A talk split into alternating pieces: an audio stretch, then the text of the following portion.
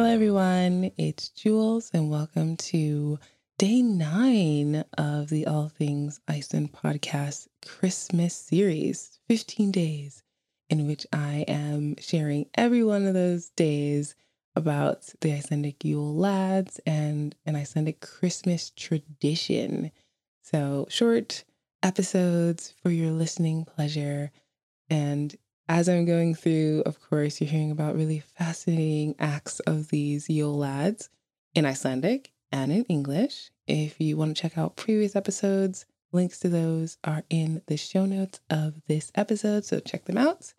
I am going to just kick it off now with the poems. Skýrjarmur sá áttundi var skelvilegt nöytt.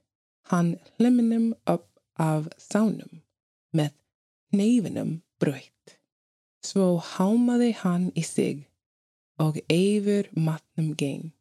Unnstóð hann á blístri og stundi og hrein.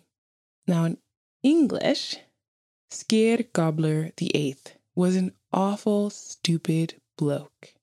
He lambasted the skyr tub till the lid on it broke.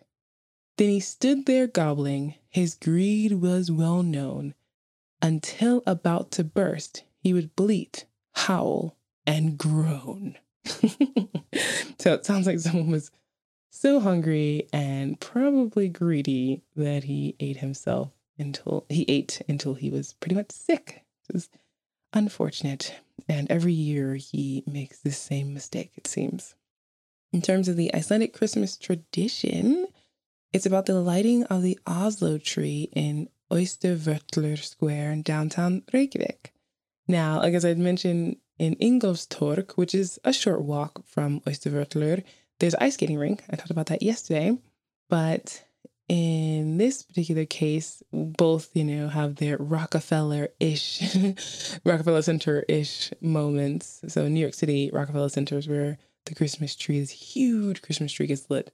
In Iceland, the Christmas tree is nowhere near that size. It is a gift from Norway, though, and it's just a really awesome way for the season to be kicked into hyperdrive. I mean, it's downtown Reykjavik, in my opinion, really starts to have that Christmassy feeling that many people like to experience. So at least you have that part on a small scale here in the downtown area.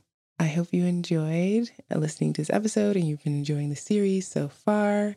Of course, there's another one coming up tomorrow because we still have some days left. Thank you, as always, for listening, and I hope you continue listening for the rest of the series.